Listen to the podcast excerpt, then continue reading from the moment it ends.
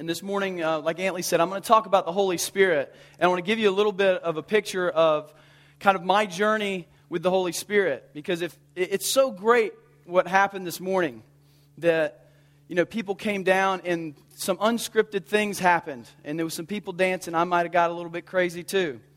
And I, it just, um, if you knew who I was a few years ago, you'd be shocked that I was down here dancing and lifting my hands and crying and so excited um, that the Holy Spirit had come today.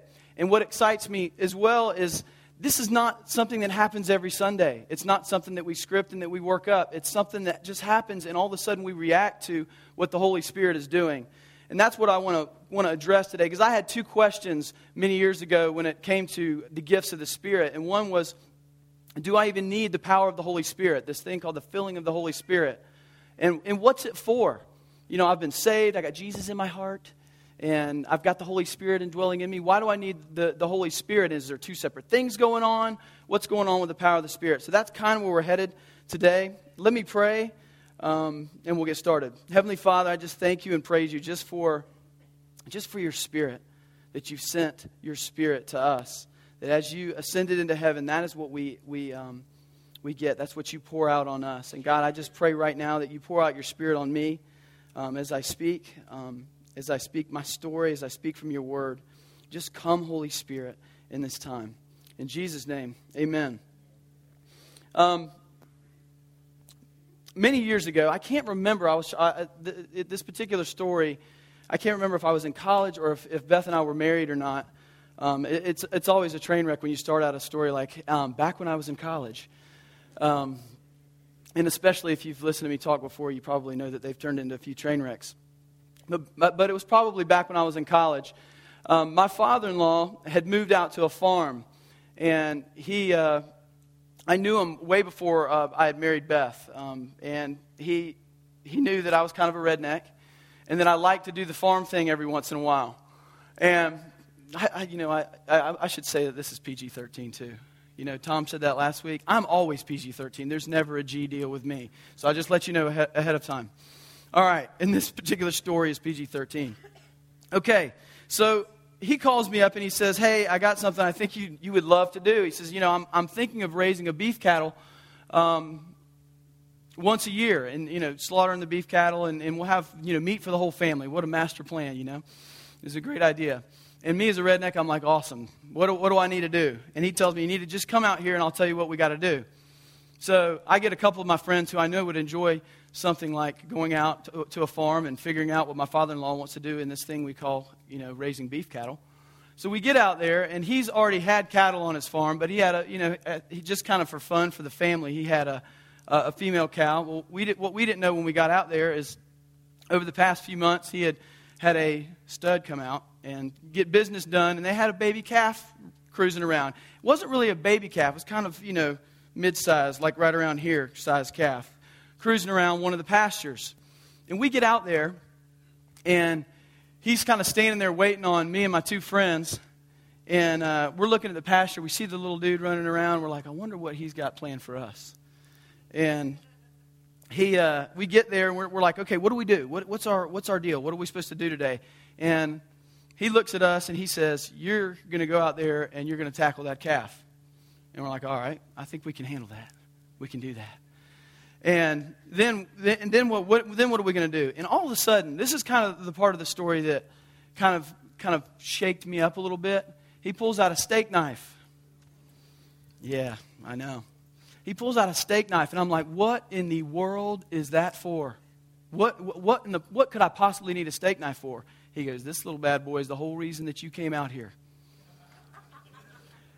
I said, So, what are, you, what, what are you expecting us to do? Now, my father in law always does a lot of research when he does anything. He was a biologist, um, he's very particular about the things that he does. But I, I it surprised me that he was going to let three knuckleheads take care of business for him today on the farm. And so, what he does is he says, All right, whoever wants to do it needs to take, tackle the calf take the steak knife, and we're, we're like, and what? And he's looking at us like, seriously, you have to ask the question? I mean, we're raising beef cattle. We got to do something to the calf to make it no longer a bull. So, really? Seriously, y'all just woke up to the fact that we're going to use a steak knife or something? Holy smokes. I thought you'd have got it way before then. Yeah, that's the way I felt too. Shocking.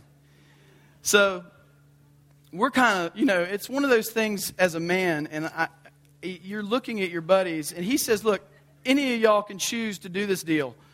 Um, and I'm sitting there thinking, you know, I could go one of two ways here. I could allow one of my buddies to go out there and make an idiot of himself, cut himself all up as he's trying to tackle the calf and do business. Or I could man up and do it myself. And it was like a long pause before we jumped right into things. And all of a sudden I stepped forward. I said, I'll do it. I'll do it. And I didn't know what to do. I'm like, what do you do with a knife? He's like, I don't know. Hold it like a freaking Indian and run out there. I, you know, you're going to get business done. So he said you could probably put it in your pocket or whatever. And so we, I get in the pasture with the bull. He had moved the other cows somewhere else. I call him a bull because it sounds more manly, but it was really a calf. So I grabbed the, the, uh, the knife and I did it like an Indian. I get in there and I'm like, all right, what do I do? And I started kind of wandering around the pasture. And, the, and Homeboy must have gotten wind of what was going on because he stayed as far away from me as he possibly could get. And uh, finally, I realized, okay, I'm going to have to run. And so I started running around the pasture like a Choctaw Indian with my knife. And I got to a place where I was like, all right, I got to get this done. I'm winded, and I've got, you know, he, there's no way I'm going to catch him. And he was running along the fence line, and I'm kind of running like this, and I kind of got the visions of me being in football and angle tackling something, you know, and I saw the calf running, and sure enough, I had him. I mean, I saw him running, and I'm like, I got him, and things are going to happen. And I tackled him. And immediately, as soon as I tackled him, he kind of rolled over on me, and I realized he's a little bit bigger than I had anticipated. And all of a sudden, pain in my legs and the weight of the calf on my legs, and then he pooed all over me.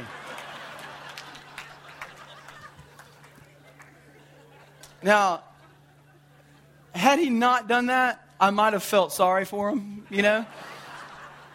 And I might have gotten a little scared and said, Am I really going to do this deal? But lo and behold, and uh, just to, to, to, go backwards, the reason that you use a steak knife is because it's serrated and it coagulates the wound better. So there's no, it's not just to be brutal. I don't want PETA coming after me. It's, there's a reason for it, that it has to be a dull knife. So, yeah, I went to town and I did business, and it was one of the most proud. I mean, I was so proud. I can't tell you. I, we have, I looked so hard for a picture. I mean, there's pictures of me. It is amazing. Uh, don't even bother emailing me, please. I know. Um, but yeah, I looked, I, I looked for a picture. But in that moment, there was two things. There's kind of two sides of this illustration. Um, I had all the power. I mean, I did. I had all the power, and I needed it that day. But it wouldn't have gotten done without the knife, I can tell you that. When we got there, I just want to kind of remind you that when I got there, I asked my father in law, I said, What are we doing? He said, Well, this is what we're doing, and this is what you're going to need, and there's no way you're going to get it done without this. You came here today for one purpose, and this is how you're going to get it done. And on the other end, the calf had no power. None. None whatsoever. At that moment, there was nothing that he could do, and it was done for the rest of his life. And it's a, it's, a, it's a rough illustration, but he was castrated after that point, and he became a beef cattle. He was good. His name was Job, too. They named him a biblical name. They always did that. And every time we ate him, you know, had a burger, it was like, hey, we're having a Job burger. but the whole thing that I'm trying to get around, it's a long way to go with an illustration. Antley's killing me. He's like, is there any way you could possibly do an illustration where nobody will ever hear your talk, but they're going to walk away going, I can't believe he talked about castrating a bull today. Um, but I really, really, really want you to get this. It's all about power. That day was, I felt so powerful that day. And it was all about power, and it was about removing power from something. And when we talk about the power of the Holy Spirit and we talk about our Christian life, I can tell you this week for me has been one of those weeks when I felt powerless. I'm on the board of a missions organization, and they were, you know, we're making some difficult decisions about things that we're doing with this mission organization. Really difficult and I'm on the losing end of that deal. It's a vote. I mean, that's the way the boards work. You know, if, you, if, if, it's one to six or two to five or whatever, when you lose, you lose, and that's kind of the way it is. You wipe your hands, you support the board, and you go on. And that's the way I am. I love everybody on the board. But I was losing, and it felt terrible. Absolutely powerless. Absolutely powerless. Had no power to do anything. You know, I could cast my vote, but was, that was all that I could do. It was going the way that it was going. You know, I think about Conan O'Brien and late night TV. I mean, he, he had the holy grail of late night, and there was nothing that he could do to lose his position. I mean, to, to regain his position. He had all the money that he needed. He could negotiate all the things he wanted to do, but at the end of the day, there was one thing that was going to happen. He was not going to have the 1135 slot of late night TV anymore. And he couldn't do anything. As powerful as Conan O'Brien, as funny as he is, I called him up and said, Hey, I got a church plan. I'll give you the main slot. Conan would be pretty funny, almost as funny as Antley. But he was powerless. He was powerless. And for me, in my journey as a recovering evangelical, um, I, uh, I spent my time, you know, there's a, there's a, if you knew my, my baggage, I'm going to give you just a short synopsis. We, we don't have a ton of time of where I come from. I grew up in a charismatic church.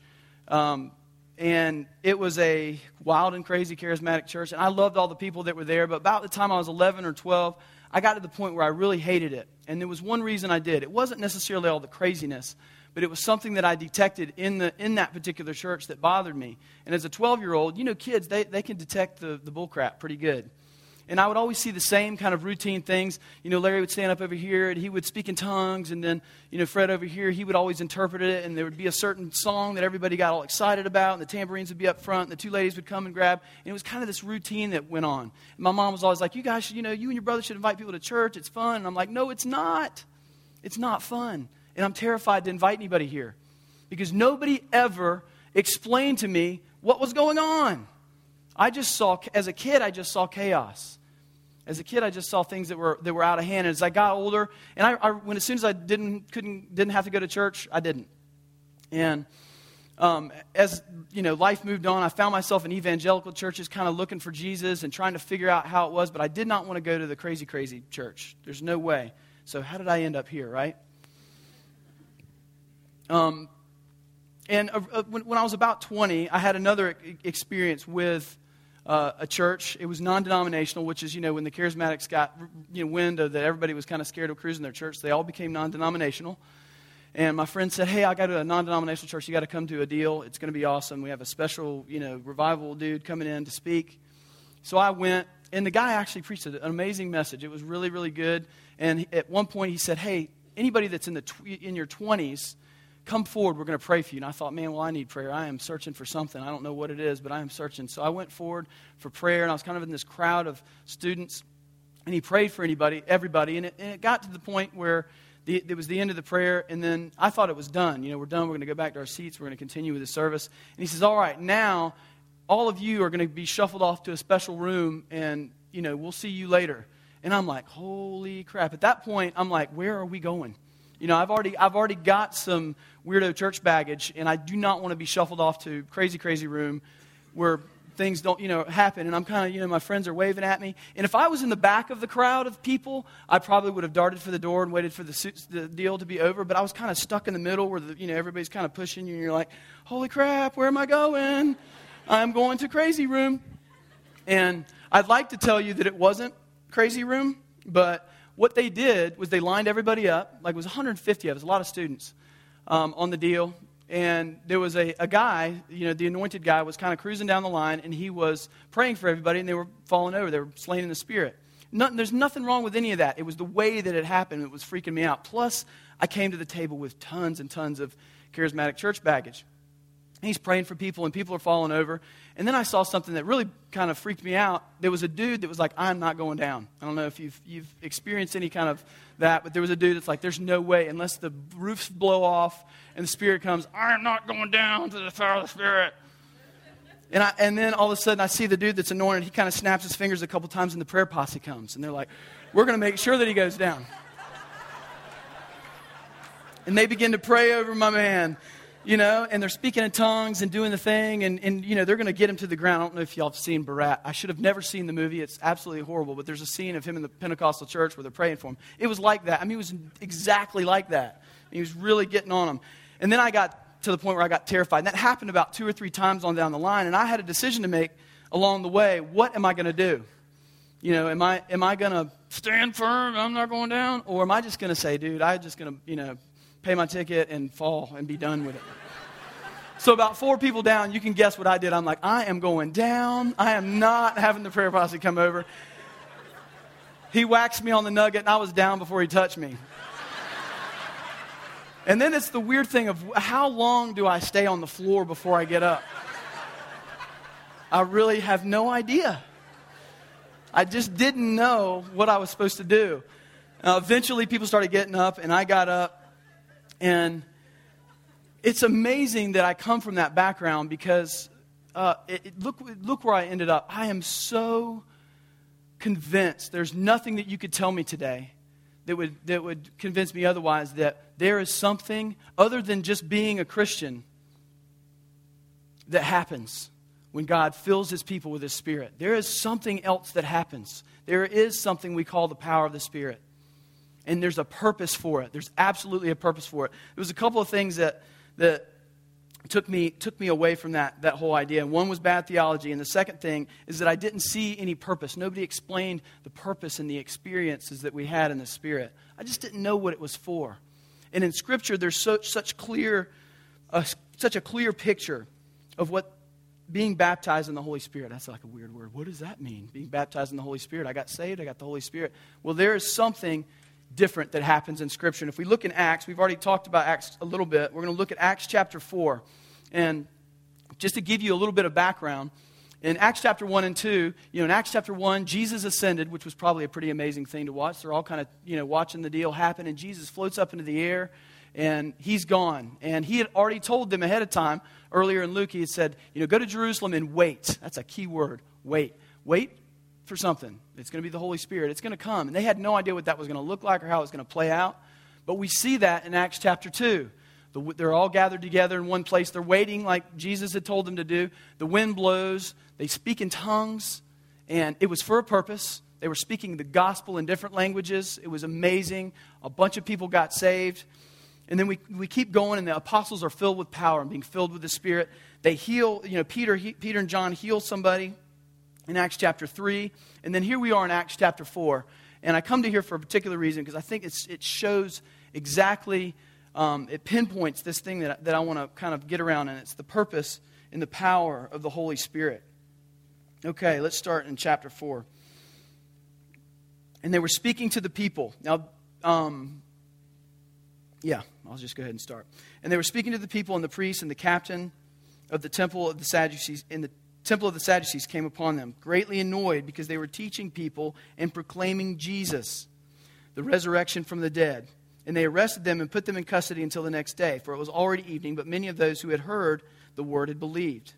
And a number of the men had, had come to about 5,000. I mean, if that's not the power of the Spirit right there, they started at about 120, and then all of a sudden the Spirit comes, and blam, blam, it, not too long later, there's 5,000 believers. I mean, that's church growth right there. You think we can't grow without the power of the Spirit? It's got to happen that way. On the next day, the rulers and elders and scribes gathered together in Jerusalem with Annas the high priest and Caiaphas, John and Alexander and all who were of the high priestly family. And when they had set them in the midst, they inquired, By what power or by what name do you do this?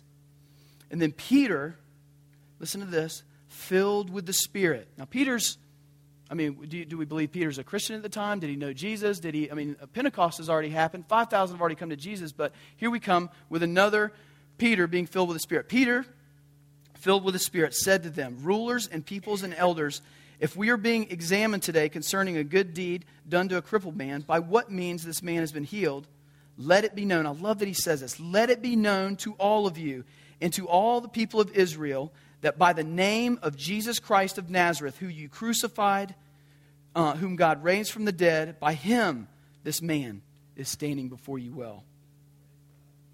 This Jesus is the stone that was rejected by you, the builders, which has become the cornerstone and there is salvation in no one else, and there is no other name under heaven given among men by which we must be saved. And I want to continue in 13 because I have something to say about this. Now, when they saw the boldness of Peter and John, they perceived that they were uneducated common men, and they were astonished. Now, Peter, in verse 8, I mean, it says, Then Peter, filled with the Holy Spirit, said to them, rulers and elders, I mean, that's, that's when he's getting the knife. I mean, I'll just be, I'll be honest with you. I mean, it's like, here we go. Here's a, here's a knife moment. Here's what you're going to do, and you've got a purpose here. And then Peter, filled with the Spirit, begins to preach with this boldness that we see in, in 13. We, we see from the, what the, the elders say. They are before, just to give you a picture, John and Peter are before Caiaphas and the high priest. These are the same dudes that sent Jesus to the cross. I mean, they should have been a little bit scared. I mean, they should have been, but they weren't. And there was a reason that they weren't.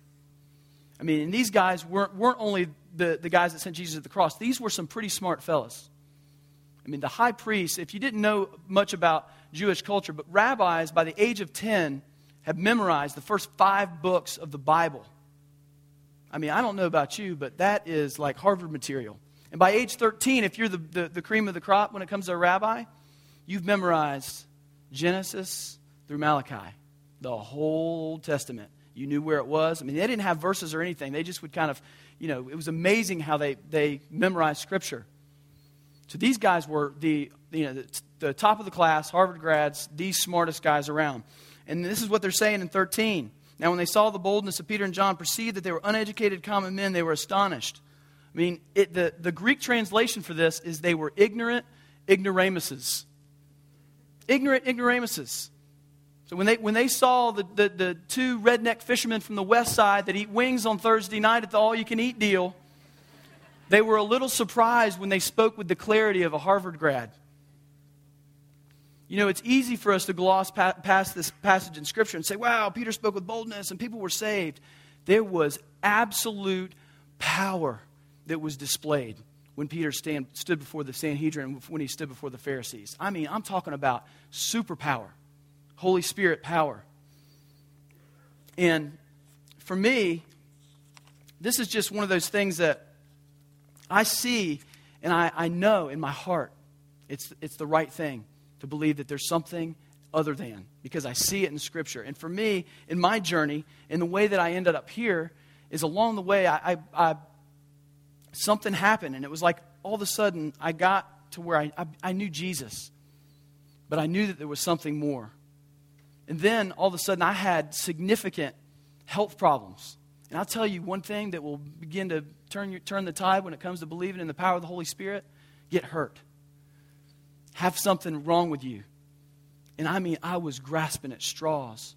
I just was like, there's got to be more. There's got to be power. If we don't believe in power, then, then what is all this that we read in Scripture? And long story short, I did find myself at River City Church. And one of the things that I saw that was different was we knew when we came in, every time we, we a service got full of the Spirit and things were um, crazy. I don't even think it's crazy. I just think it's God. It was explained. We knew what the purpose was in it. I mean, Antley's so good at leading our services, letting us and leading us back to Jesus.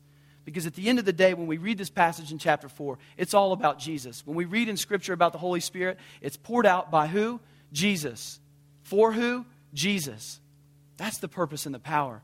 When you come up for ministry, and we come broken and fallen and beaten and, beaten and battered sometimes. I came up for so much ministry when I first came to River City Church.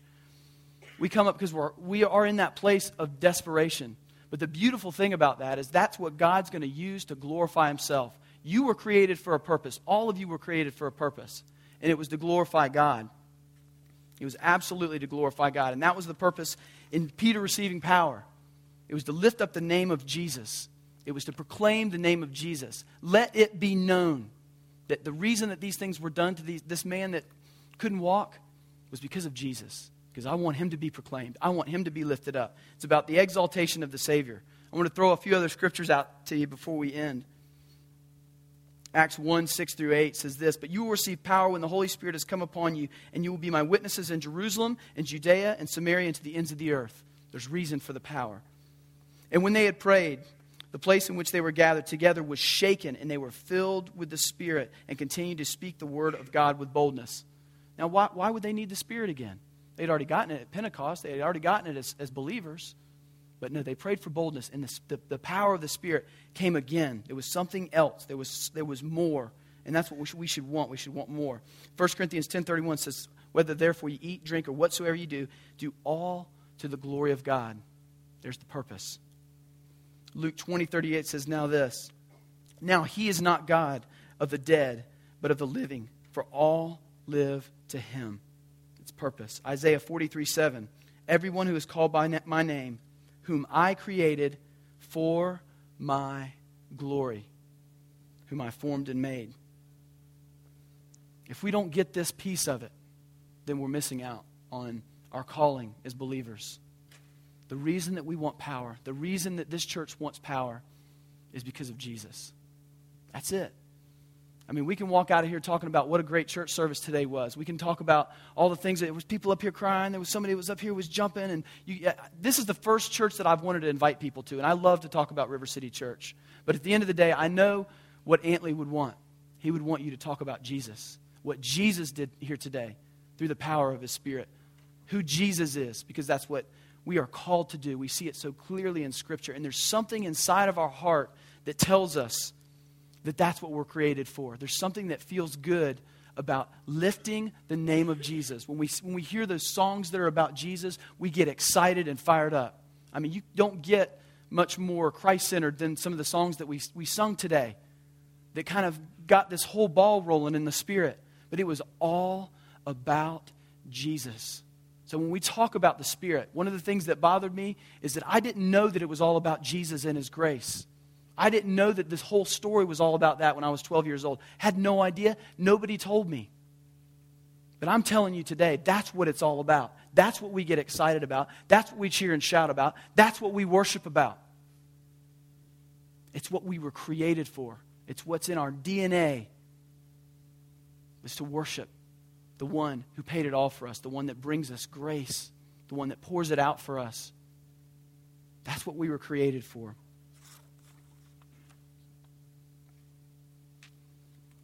You know, when I, uh, part of my journey in finding my way back to truth, um, I studied a lot of John Piper, and I got a lot of what I've talked about today from him because he's one of those guys that was in the same place. He believed one thing, and then all of a sudden he realized there's more. And then when you read the depths of what he believes about the Holy Spirit, you realize, man, that dude is a charismatic. And one of the people that he studied to get him along the way was a guy that was super conservative. His name is Martyn Lloyd-Jones. And he, uh, at the end of his life, had kind of went back on a lot of his theology and said, hey, I've, you know, I've bashed a lot of the liberal churches a lot along the way. He says, but one thing that I got wrong was this thing called the baptism of the Holy Spirit and the Holy Spirit thing. And this is what Martyn Lloyd-Jones, or what John Piper says about Martyn Lloyd-Jones. From the beginning to the end of the life of Martyn Lloyd-Jones was a cry for depth in two areas depth in biblical doctrine and depth in vital spiritual experience. Light and heat, logic and fire, word and spirit. Again and again, he would be fighting on two fronts. On the one hand, against dead formal institutional intellectualism, and on the other hand, against superficial, glib, entertainment oriented, man centered emotionalism. And he saw a world desperate, in a desperate condition without Christ, without hope, and a church with no power to change it. One wing of the church was straining out intellectual gnats, while the other was swallowing the camels of evangelical compromise or careless charismatic teaching. For Lloyd-Jones, the only hope was historic, God centered revival. If we want our church to grow, it should be all about Jesus. And it needs to be a God centered, Jesus centered style revival. We need power that comes from Jesus, poured out for Jesus. I don't know where you are today. I don't know if you've come in, don't even know who Jesus is. I mean, if that's the case, then you've got to be asking some questions about what ha- happened here today. And all I can tell you is that we are a people that are celebrating what God's doing. There's people up here that we're getting healing today, and we're celebrating that Jesus is healing people through the power of the Holy Spirit. You may have come here just with wounds, you know, maybe going through a relationship that's falling apart. I don't know where you've come today. But I can tell you that you don't want to be powerless as a Christian. We want to be full of power, the power that comes from the Spirit. I'm going to read this one last thing and then I'm going to close. This is also Martyn Lloyd-Jones. Do you know anything of this fire? If you do not, confess it to God and acknowledge it. Repent. Ask Him to send the Spirit and His love until you are melted and moved until you are filled with his love divine and know his love to you and rejoice in it as his child and look forward to the hope of coming glory. Quench not the spirit. but rather be filled with the Spirit and rejoice in Christ Jesus. Heavenly Father, I just thank you and praise you just for the work that you've done in my life in opening my eyes and awakening me to the power of your Spirit and empowering me to speak the name of Jesus with boldness. God, I just pray right now, even right now, that you come in the power of your Spirit in this room, that you begin to pierce hearts in a way that they haven't been before, that you open eyes, that you awaken people not only to the power of the Spirit, but just to the divine nature of your grace and how it extends to us. Just come right now.